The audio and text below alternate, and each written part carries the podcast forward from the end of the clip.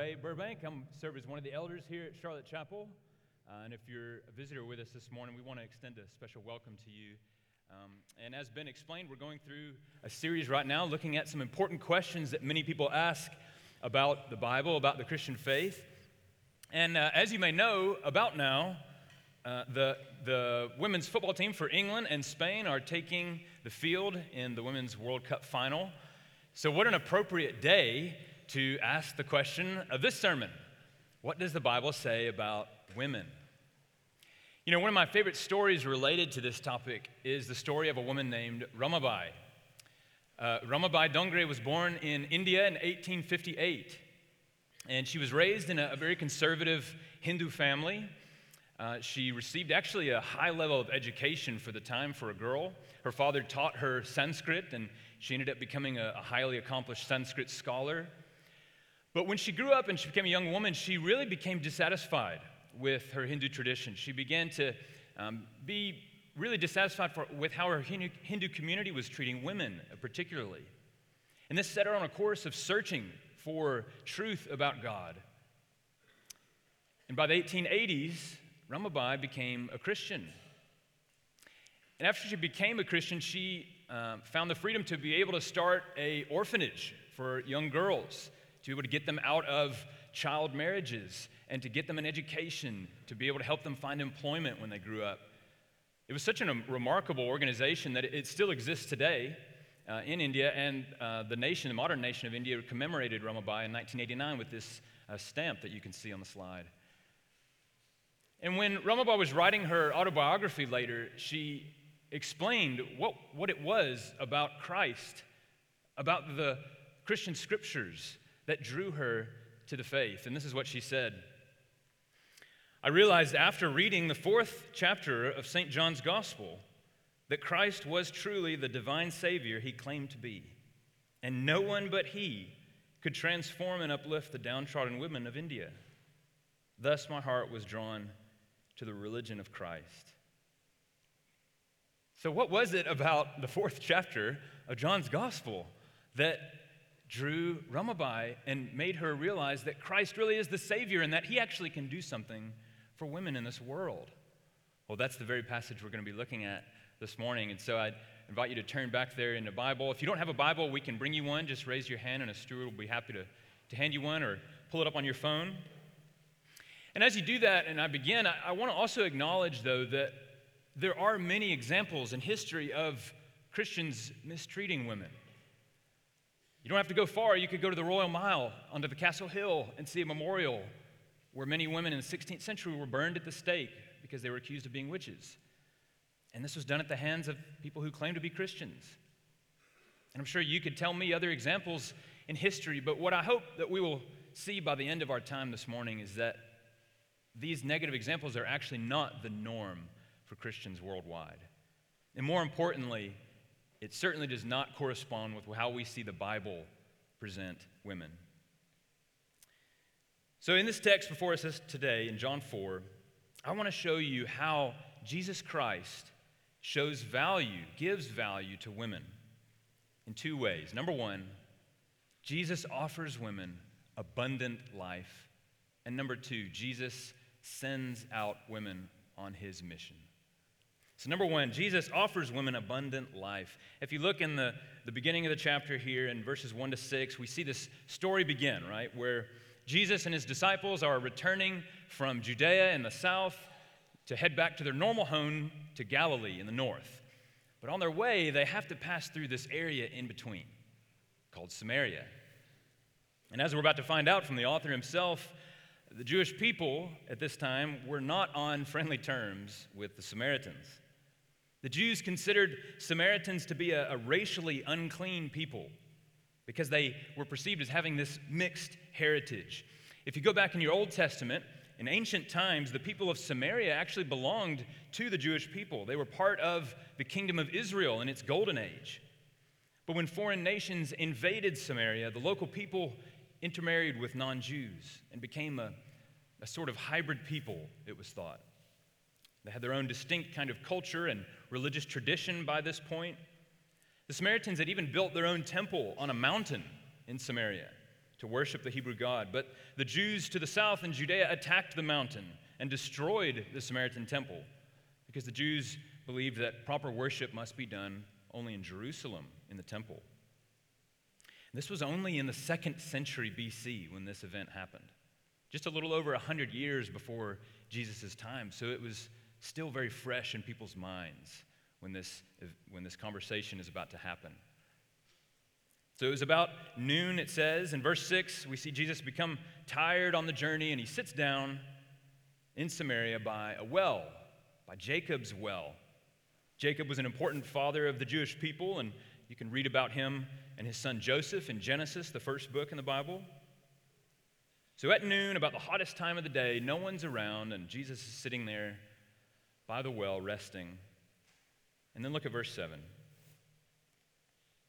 It says, "When a Samaritan woman came to draw water, Jesus said to her, 'Will you give me a drink?' His disciples had gone into the town to buy food, and the Samaritan woman said, 'You are a Jew, and I am a Samaritan woman. How can you ask me for a drink?'"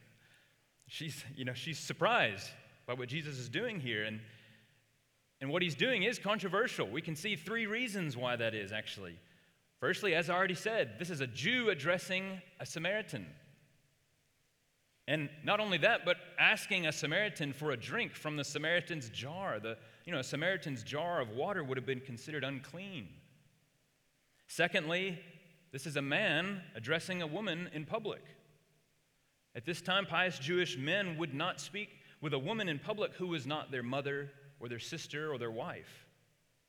Jewish rabbis would not teach a woman God's law.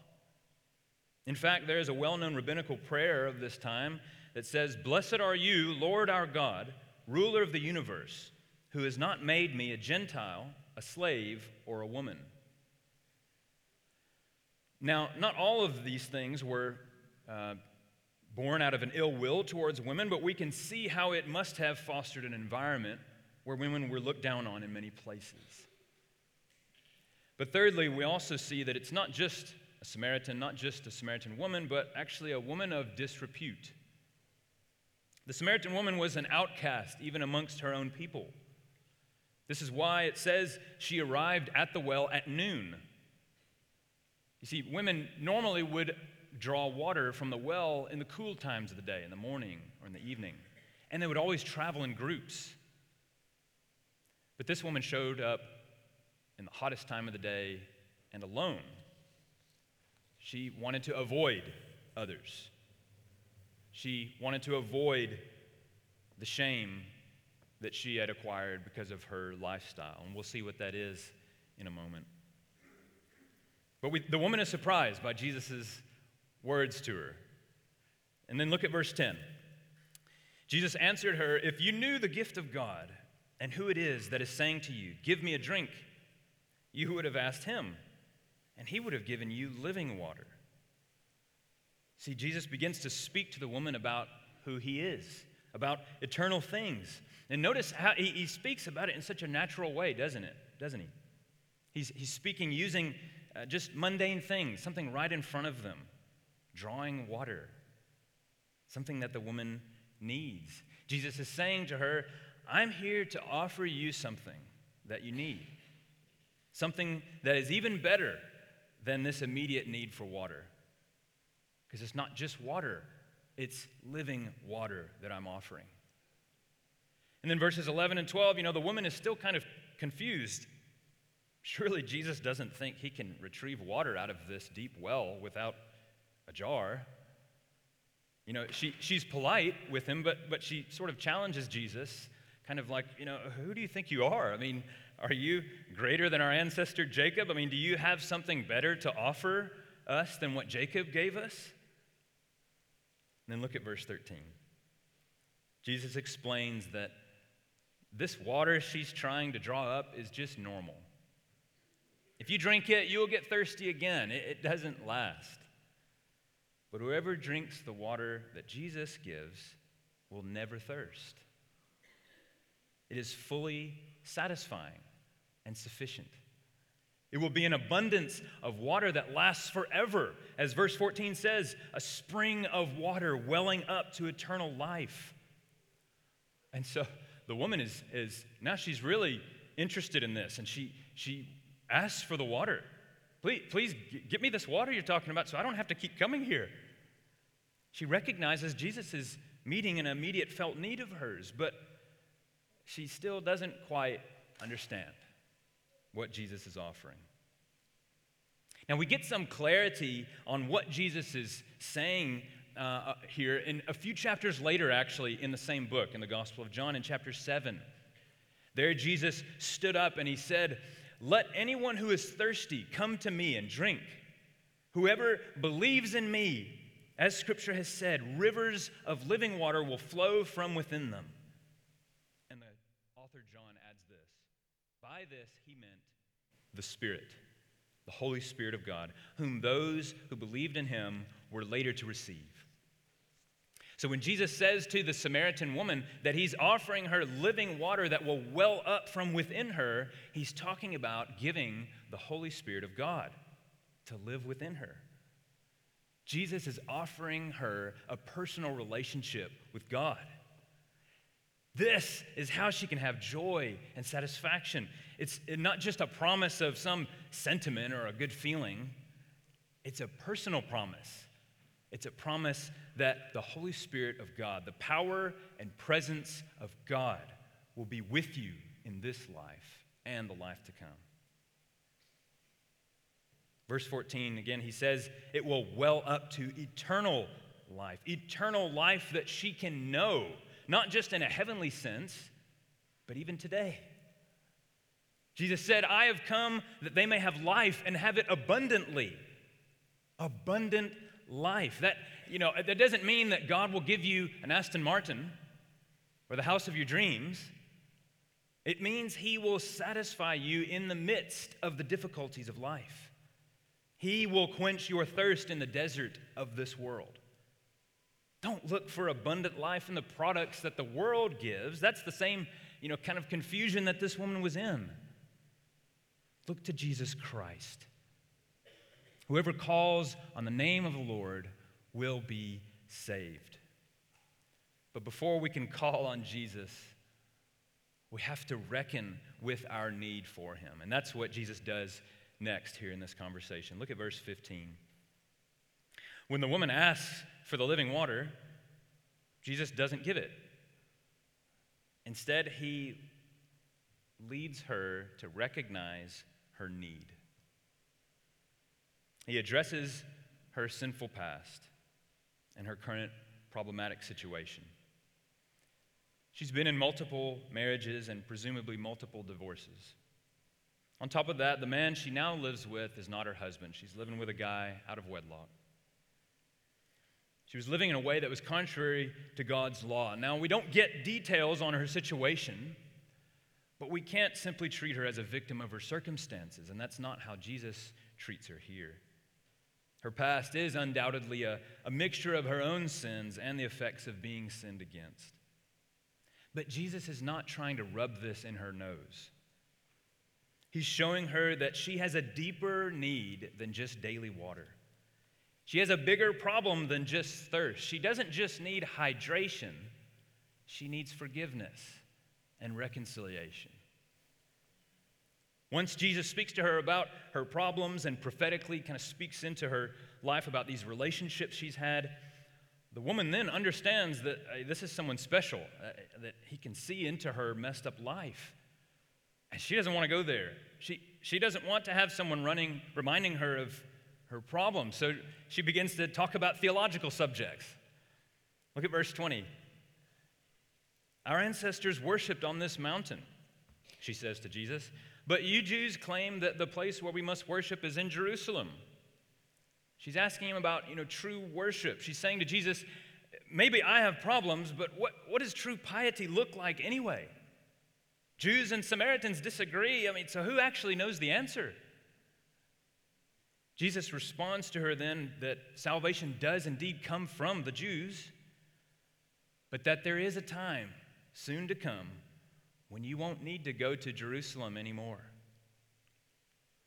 Verse 24, Jesus says, God is spirit, and his people must worship him in spirit and truth. That is the kind of worshipers God desires. Again, the Samaritan woman doesn't just need hydration. She needs forgiveness and reconciliation. Jesus is saying, I know about your past. I know how you've been living. I know the brokenness in your life. But I'm not here to condemn you. I'm here to restore you with living water. What you need most is to go to God with a humble honesty from the heart. That's what God desires. Not people who will climb a mountain, not those who need to be in Jerusalem to make an offering. God delights in those who humble themselves, bring him their sins, their shame, their pain, and seek his forgiveness, his peace, and his transformation only he can provide. You see, the Samaritan woman needs to be reconciled to God, and only Jesus can give her that. This is the climax of the conversation, and this is where the conversation ends, actually. Jesus reveals himself to be the Messiah. Look at verse 25. The woman said, I know the Messiah called Christ is coming. When he comes, he will explain everything to us. And then Jesus declared, I, the one speaking to you, I am he. Literally, the Greek text says the first words out of Jesus' mouth is, I am. I am he. I am the Messiah. You know, he said back in verse 23, a time is coming because Jesus will be crucified on a Roman cross. The curtain that was in the temple in Jerusalem that separated people from the holy presence of God will be split in two, giving access to God through Jesus. And Jesus will rise from the dead. He will give the Holy Spirit of God to all who believe. You won't need to climb a holy mountain. You won't need to go to the temple in Jerusalem because God will dwell amongst his people, the church. Not the building, the people. This is the good news, friends.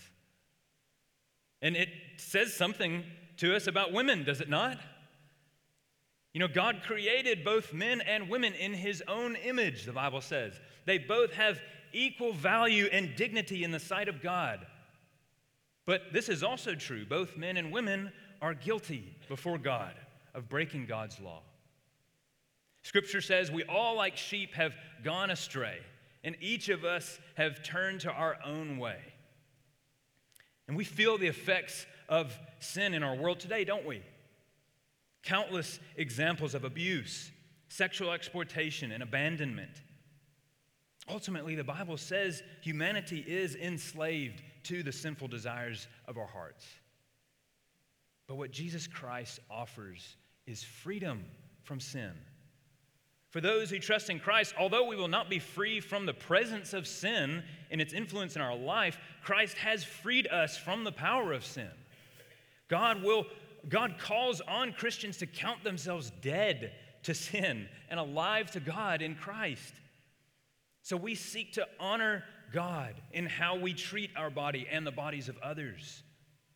You know, this is why for Christians, there is a single standard of morality for men and women. I mean, think about this in the context of the ancient world. In the first century, the New Testament's single standard of morality for men and women was revolutionary. I mean, husbands were commanded to be committed to one woman for life, to love their wife and care for her. In New Testament times, you know, it was common for Roman men to have mistresses and to frequently attend brothels where women were not employed as sex workers, they were enslaved. From a young age, they could get pregnant without any support. They would be trapped with no hope for a better future. So the Bible's call to marital fidelity, it actually served to protect women, as did the prohibition of arbitrary divorce. See, the Christian gospel offers true freedom for women because in it, women can find a right relationship with God overflowing into an abundant life of worship. So what will you say to Jesus? Will you try to hide your past from him? Or will you in humility come before God with your brokenness and seek the transformation he offers through faith in Jesus? If you're already a follower of Jesus, will you continue to trust Jesus that you can come to him and confess your sin to him? Will you renew your dependence on him in times of temptation and suffering? Will you delight in his salvation over and above worldly delights? So the first thing we've seen here about how Jesus treats women is that Jesus values women by offering them abundant life. And secondly, for those women who come to believe in Jesus, Jesus sends them on his mission in the world. That's the second thing we see here. From verse 26, 27 and following, we see the woman actually believes. Jesus says he's the Messiah. And we know she believes because you see in verse 28, it says that she leaves her water jar behind and went back to the town to testify about Jesus, to the town where she wanted to avoid people, right? I mean, she came out here by herself, but now she's going back announcing. She runs away from her water jar. She used to care so much about that, but now it takes a back seat, something more important. She's also assured of God's mercy. Do you see that? What does she say? She says, "Come, see a man who told me everything I did, and yet still he sought me out and offered me life with God." At first, she didn't want Jesus to perceive the life she had, but after believing in him as the Savior, she knew the grace of God, the love of God had changed her, and now she wanted to live for him. We know her life must have looked different after this. She wanted to live for Jesus. And then skip down to verse 39. We see that many Samaritans came out of the town, and they believed in Jesus because of the woman's testimony. The Samaritans welcomed Jesus. He stayed with them, and they recognized that Jesus truly is the Savior of not just the Jews, but of the whole world. This woman of Samaria was the first disciple that we see in John's gospel who went out and told people that Jesus is the Messiah. We could say Jesus really sent her. We don't see an explicit word from Jesus sending her out here. She seems to just kind of go out of a joyful reaction to believing in Jesus, but she is the first one to do this in John's gospel, and Jesus wanted her to do this. This is what that kind of intermission part where the disciples come back in verses 31 to 38, and Jesus has this conversation while the woman's running off to be obedient and proclaim Jesus' name. He's explaining to them, hey, the fields are ripe for harvest. They are reaping a harvest of people coming to believe in Jesus and finding peace with God, and Jesus wants this to multiply. Later, Jesus commissions his disciples to go out into the world, saying to them, as the Father has sent me, I am sending you, and you will be my witnesses. When the Holy Spirit has come upon you, you will be my witnesses in Jerusalem and in Judea and Samaria and to the ends of the earth. That's what the Samaritan woman is doing, multiplying believers in Jesus. And in other parts of the New Testament, Jesus shows the same value to other women who advance the gospel. Women like Mary Magdalene and Joanna, the wife of Chusa, who both financially supported Jesus and his disciples. We see Priscilla, a missionary co-worker alongside the Apostle Paul in the book of Acts. Phoebe, a deacon who's mentioned in the letter to the Romans, and many more whom we could mention. Before Jesus sent out his 12 disciples, he sent a woman who is also a Samaritan woman, who is also formerly an outcast woman, but who now had come to know the grace of God in Jesus. You see, the Lord Jesus Christ not only offers women grace and peace with God, he gives them a wonderful purpose for their lives. He commissions women to be his ambassadors in the world, even women who have known real pain abuse, exclusion, even women who have messed up their lives through poor life decisions and destructive addictions. Through faith in Jesus, God changes women into his beloved daughters. Even amidst the difficulties of life, believing women can help others come to know Jesus. Even though some in the world continue to devalue women or view them with evil intentions, God will turn these evil intentions on their head. Look at this passage with me from the letter of 1 Corinthians. The writer Paul is writing to Christians in the city of Corinth, and he says this to them, "Brothers and sisters, think of what you were when you were called. Not many of you were wise by human standards. Not many were influential. Not many were of noble birth. But God chose the foolish things of the world to shame the wise. God chose the weak things of the world to shame the strong. God chose the lowly things of the world and the things despised and the things that are not to nullify the things that are, so that no one may boast before him." You see, God delights to send out women who boast only in him for his glory. This is why we read Psalm 102 earlier in the service. It's a beautiful picture of a person who is going through suffering and opposition, but continues to trust in God's sovereign plan and continues to proclaim his name among the nations. And even after biblical times, over the centuries, women continued to be an important part of Christ's mission in the world. As the gospel have gone out, the lives of women around the world have been transformed through their faith in Christ. Believing in Jesus has given countless women spiritual and physical hope and nourishment in the face of numerous challenges in history. I've already mentioned how in the ancient world we see many benefits for the women in those times, and even in the centuries after the New Testament. Christians were, in the early church, at the forefront of eliminating sex slavery and the hopeless life of prostitution for girls and young women. In recent centuries, we can see how Christian ethics have promoted the value and dignity of women around the world. I already mentioned the story of Ramabai. Someone who's maybe a little bit closer to home is the example of Margaret Wilson.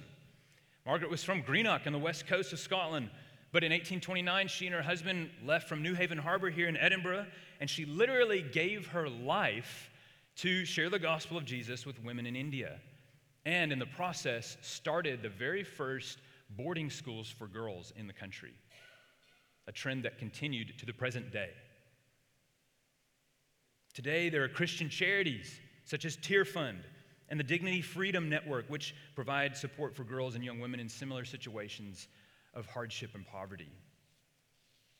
You see, Christians are willing to devote a lifetime to ministry in these difficult places because Christians have an eternal perspective on the worth and dignity of women. Christians believe each human being is made in the image of God, bearing his likeness as his special creation. Women have just as much value as men and women as men in the eyes of God. And what is more, Jesus Christ, the Son of God, demonstrated the eternal worth of women by offering them eternal, abundant life and sending them on his mission in the world. I want to invite the musicians back up as we close here. And as I do, I wanted to share with you a resource that was helpful for me in this process. It's on the bookstall out in the foyer. It's called How Christianity Transformed the World by Sharon James. She has a chapter in here on women, among many other topics that she covers. So I recommend that to you for further reading. We also have a course coming up here at Charlotte Chapel called Christianity Explored that will be running. So if you want to find out more about that, send an email to info@charlottechapel.org. And if you have any questions or would like to talk more about Jesus, about what we've been looking at this morning, about joining this church, about baptism, then please come and see me after the service. But friends, let me say a word of prayer as we close.